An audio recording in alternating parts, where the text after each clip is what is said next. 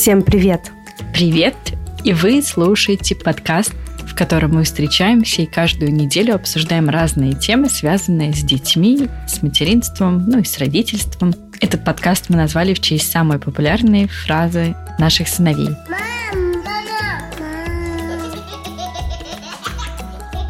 Меня зовут Карина, моему сыну Луке пять с половиной лет, и мы живем в Германии, в Мюнхене. А меня зовут Тоня, у меня двое детей, старшего сына зовут Олег, и ему 6 лет, а младшего зовут Илья, и ему один год, и мы из Москвы. Партнер нашего сегодняшнего эпизода – итальянский бренд товаров по уходу за детьми Кика или Чика, как его называют в России. Кика – это не просто бренд, это спутник родительства. Он создает продукты, которые делают жизнь родителей легче и поддерживает их в важных моментах вместе с детьми. Весь ассортимент Кика проходит строгие проверки и соответствует высоким европейским стандартам качества, чтобы окружить вашего малыша только безопасными и надежными вещами. Здорово, что бренд так много лет присутствует в жизни мам.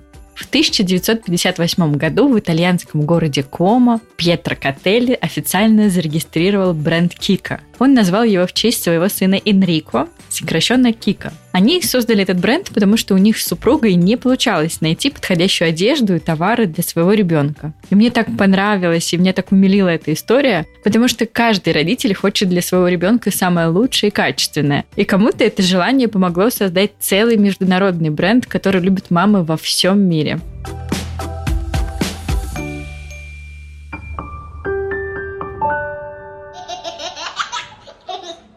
Сегодня у нас такой необычный эпизод, потому что мы в третий раз будем говорить про грудное вскармливание. У нас уже есть два эпизода про грудное вскармливание. Мы там обсуждали разные аспекты, и то, как у нас проходило, и то, как мы его завершали. Но сегодня мы будем говорить о подготовке к грудному вскармливанию, как готовиться до родов, что делать, что покупать, куда идти, и как э, себе, если это вообще возможно, подстелить соломку. Мы с Тони знаем, что у нас появилось много слушательниц, и часть из них только планируют ребенка или находятся в приятном ожидании. Поэтому для них этот эпизод будет особенно полезен. А также для наших слушательниц, кто планирует второго ребенка или находится в ожидании второго, тоже будет полезно сдуть пыль с информацией, которую, конечно же, у вас уже есть. Поехали! Конечно, грудное скармливание – это одна из таких важных тем, а, к которым готовятся молодые девушки, которые только собираются стать мамами. И, э, конечно, много вопросов, страхов и э, вообще много информации на эту тему есть у нас сейчас которую мы изучаем, поглощаем. А я в свое время смотрела видео на Ютубе по этой теме читала статьи и вот как-то подготовилась. А, ты знаешь, я тоже читала статьи каких-то экспертов, смотрела, конечно же, видео и ну, готовилась к этому информационно. Хотя у меня были родственницы, которые утверждали, что грудь можно подготовить и физически до родов. Я не помню, рассказывала ли я в нашем одном из самых популярных эпизодов про советы, которые нам давали в начале нашего материнства. Мне кажется, нет. Вот мне давали совет еще до родов натирать грудь вафельным полотенцем, чтобы она огрубела и была готова к тому, что родится ребенок и нежная грудь перестанет быть нежной. Это был первый совет, который мне давали. Второй совет был еще более странным. Мне рекомендовали прикладывать э, чайные пакетики к груди, пока я беременна. И не знаю для чего, то есть это странно, да, если бы, особенно если совмещать эти два совета, то есть вначале потерла грудь вафельным полотенцем, потом приложила чайные пакетики. Ты что тут делаешь? Чай пью? Мы таких советов вам не даем, и мы считаем, что подготовиться к грудному вскармливанию можно только информационно и с помощью того, чтобы купить какие-то аксессуары для грудного вскармливания, которые могут вам пригодиться, чтобы они были под рукой. Вот.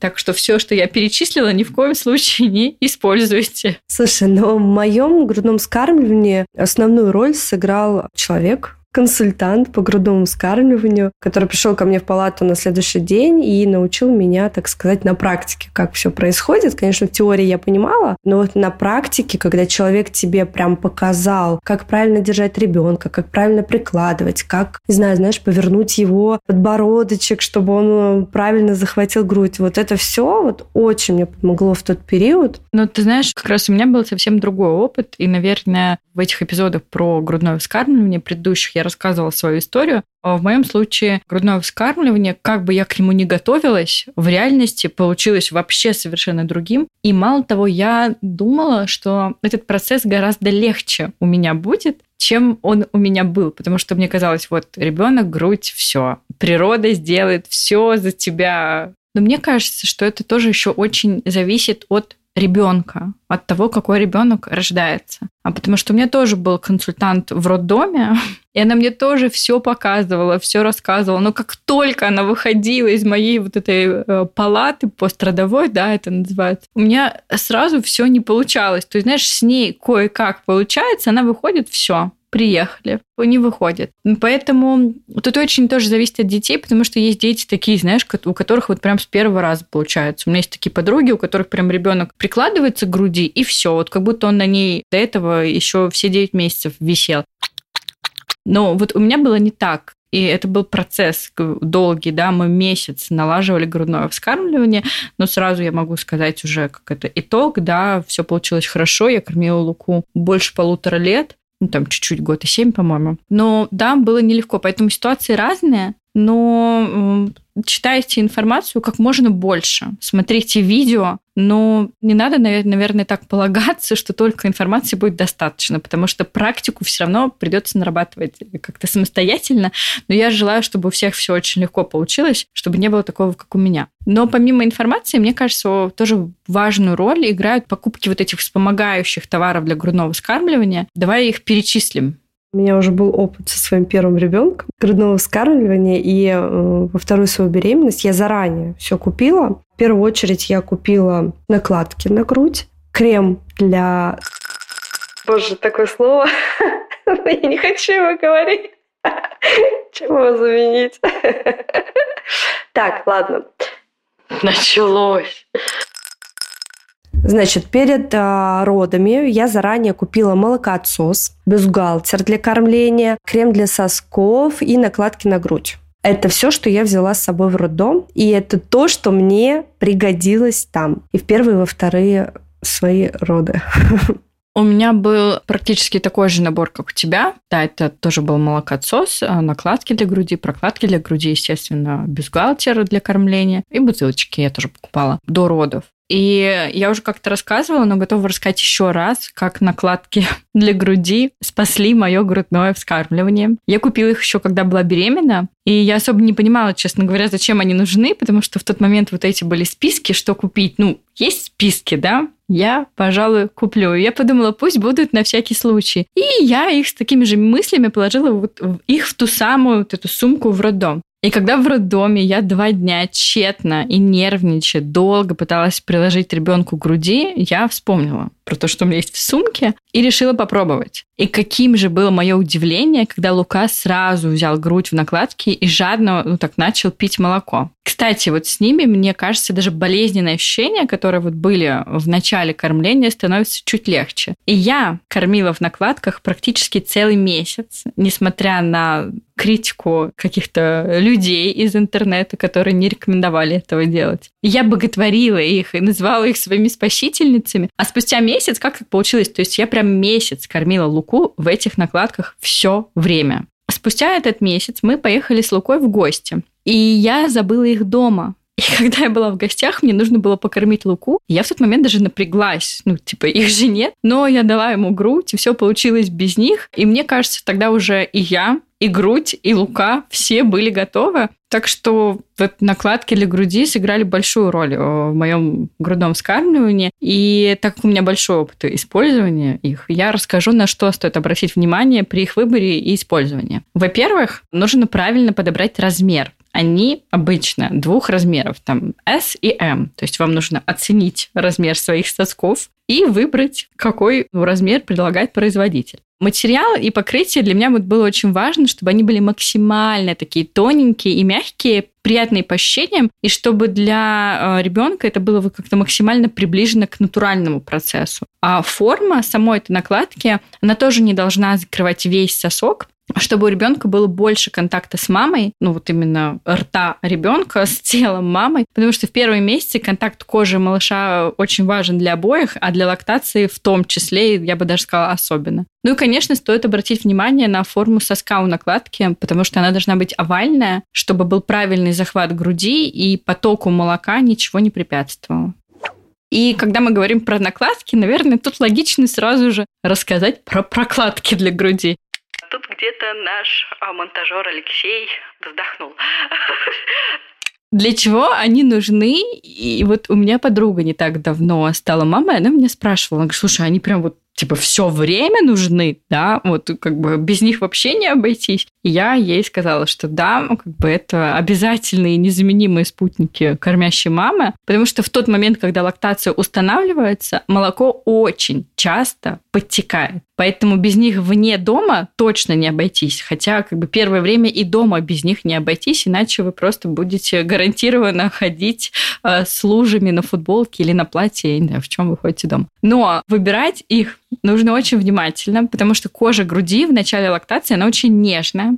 Иногда она такая вот прям воспаленная, как было в моем случае. И нужно, чтобы кожа дополнительно ничего не раздражала. Поэтому, когда вы будете выбирать прокладки для груди, обратите внимание, они должны быть тонкие и дышащие, чтобы вот кожа не прела лишний раз. И для этого нужно, чтобы у них был э, специальный дышащий материал. И, конечно, ну, как бы смысл прокладки для груди, чтобы она впитывала лишнее молоко. Поэтому нужно обращать внимание на наполнитель. И лучше, когда он с такими гранулами, потому что они лучше держат и распределяют эту влагу. А если у них есть антибактериальный эффект, то это дополнительный плюс, потому что будет предотвращен рост бактериальной флоры. Но и с точки зрения удобства для мамы, конечно, у них должна быть клейкая лента, чтобы они лучше держались, и они должны быть тонкими, чтобы были невидимы под одеждой.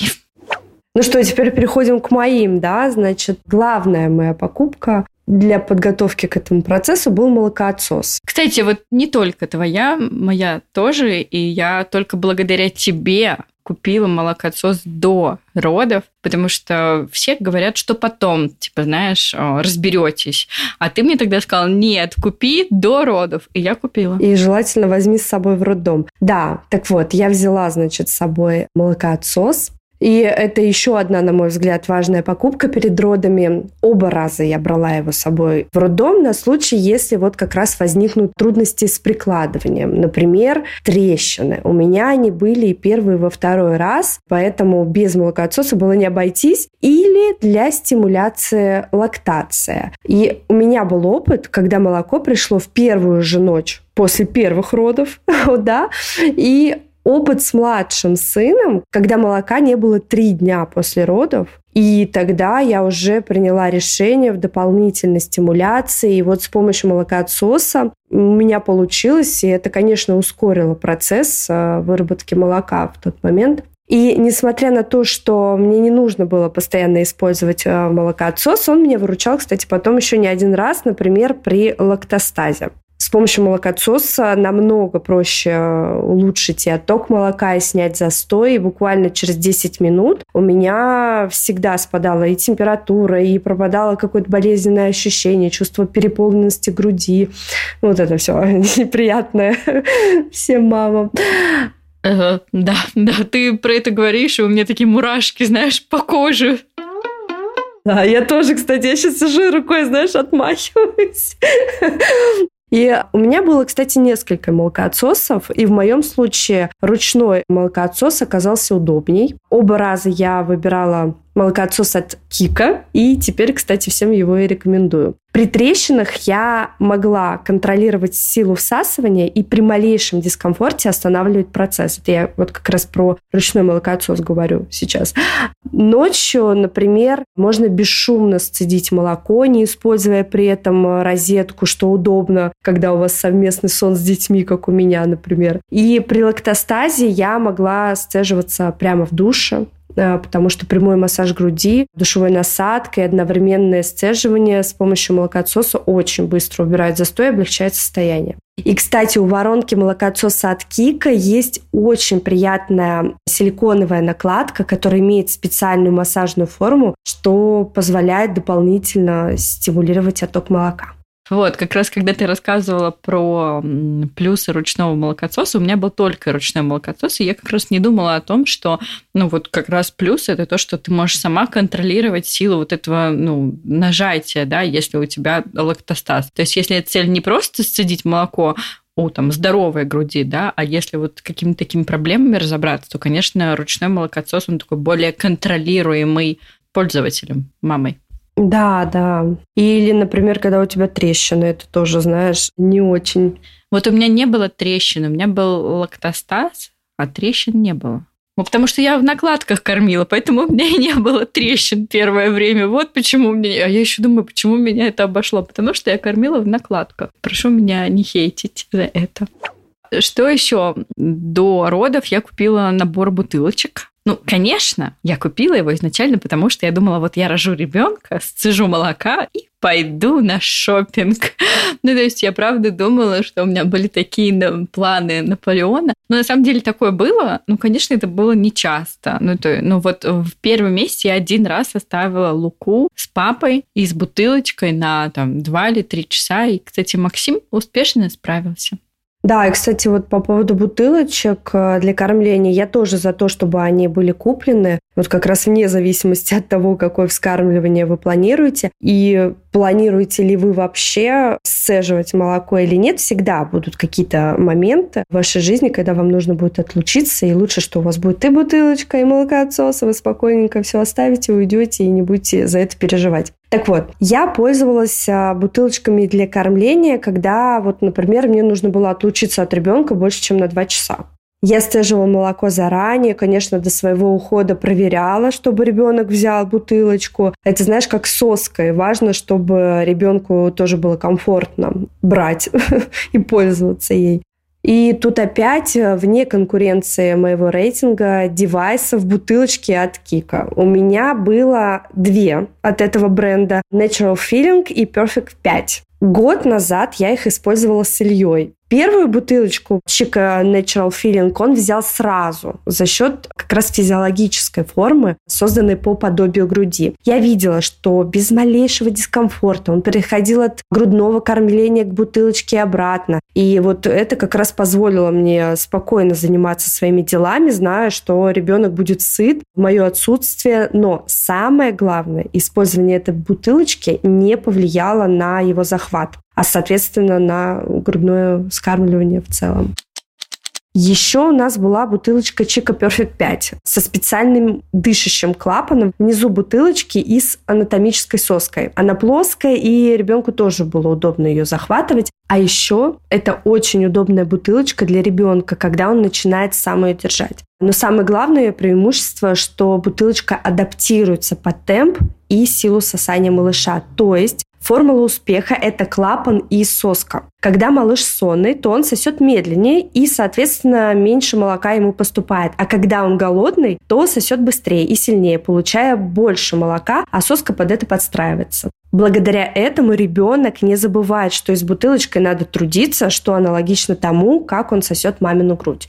И по поводу захвата. Во всех бутылочках от Кика, которые использовали мы, предусмотрена антиколиковая система, что помогает предотвратить попадание воздуха в животик, а, соответственно, снижает риск колик и дискомфорта. Я бы на это тоже всегда обращала внимание при выборе бутылочки для кормления, как и на состав материала. Ну и, наверное, если мы говорим про бутылочки, нужно не забывать, что там, где бутылочка, там и ёршик. Поэтому в список необходимых покупок я бы включила ёршик для очистки бутылочек. Такая не самая очевидная покупка, но она облегчает быть с ребенком. У меня был всего один силиконовый ёршик, и тоже от Кика. И со своей задачей он справлялся на отлично. Что дальше? Раз уж мы заговорили про бутылочки, нужно поговорить и про пустышки. Вот на самом деле такая холиварная тема про пустышки. Но у меня была рекомендация до родов, не помню от кого, купить пустышки. От меня. От тебя, ну, возможно, от тебя, может быть, что ты все лавры вообще себе и я купила несколько пустышек, прям несколько, для того, чтобы подобрать, какая понравится ребенку. И Лука использовал пустышку, на удивление, у него вообще была нестандартная какая-то, знаешь, история. Он использовал пустышку первые две недели своей жизни, а потом все. Вот как бы потом просто пустышка улетала на расстояние 100 километров от ребенка. Я не знаю, как он умел это делать. В общем, потом прям вообще пустышек в нашей жизни не было. Ну да, я, кстати, уже говорила, что опыт моего материнства с первым и вторым ребенком а, абсолютно разный. Илья с рождения не любил никакие ритуалы для засыпания и успокоения, а совсем справлялся сам, без моего вмешательства в этот процесс. Олегу же наоборот, а, нужны были эти ритуалы и определенные условия для засыпания. И вот как раз пустышка, помню, очень помогала ему успокаиваться и продлевать сон. Со второго месяца жизни когда у нас уже наладилось грудное вскармливание, я стала предлагать ему соску после кормления, когда мы собирались на прогулку, например. А когда он просыпался, я продлевала ей сон. И при этом я всегда следила за интервалами кормления. Это как раз советуют делать специалисты по грудному вскармливанию, потому что очень часто дети могут заменять а, сосание пустышкой а, какой-нибудь из кормлений. И при этом я всегда следила за интервалами кормления. Конечно, когда ребенок берет соску, это очень удобно и на прогулках, и в полетах. Всегда можно без стресса успокоить малыша. Но тут, конечно, каждая мама принимает решение самостоятельно, ориентируясь на своего ребенка. Олег с удовольствием э, брал пустышки э, от Кика, и я была этому рада, потому что доверяла качеству этого бренда. Они сделаны по европейским стандартам из качественных материалов, и их всегда можно было купить в любой стране мира.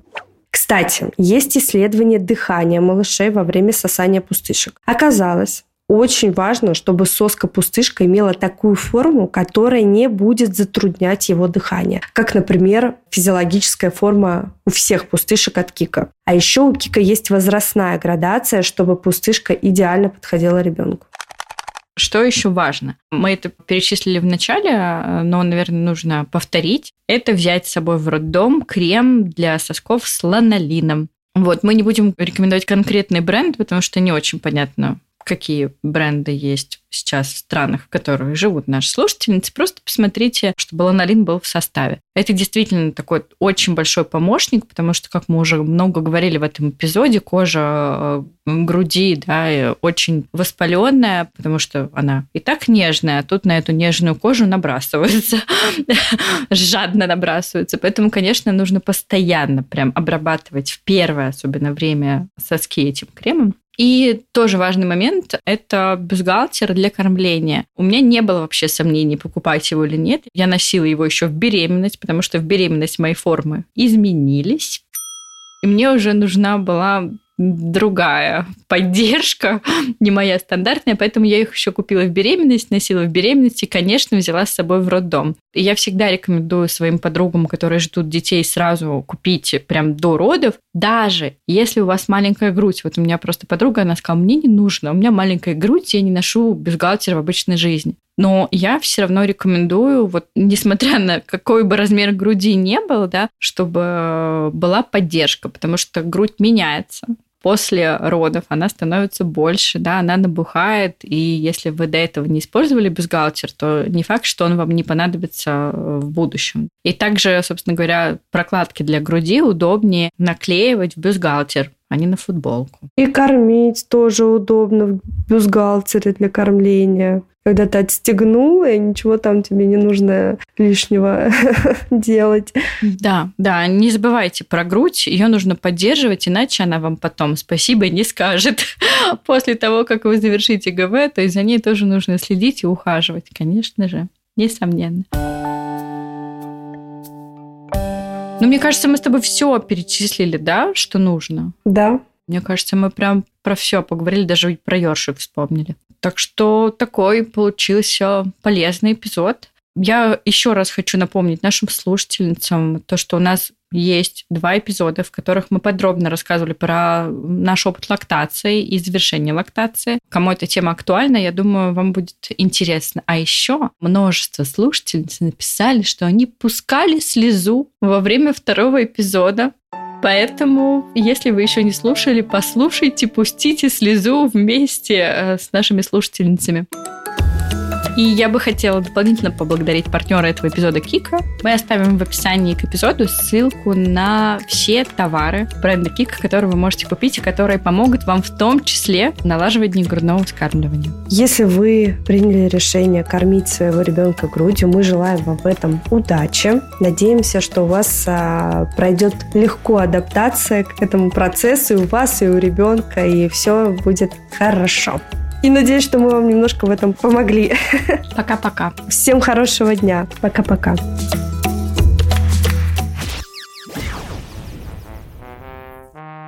Тонь, у тебя опять какой-то звук странный. Тонь, я прибью эту женщину. Мы третий раз перезаписываемся. Тоня, где ты? Я тебя не слышу.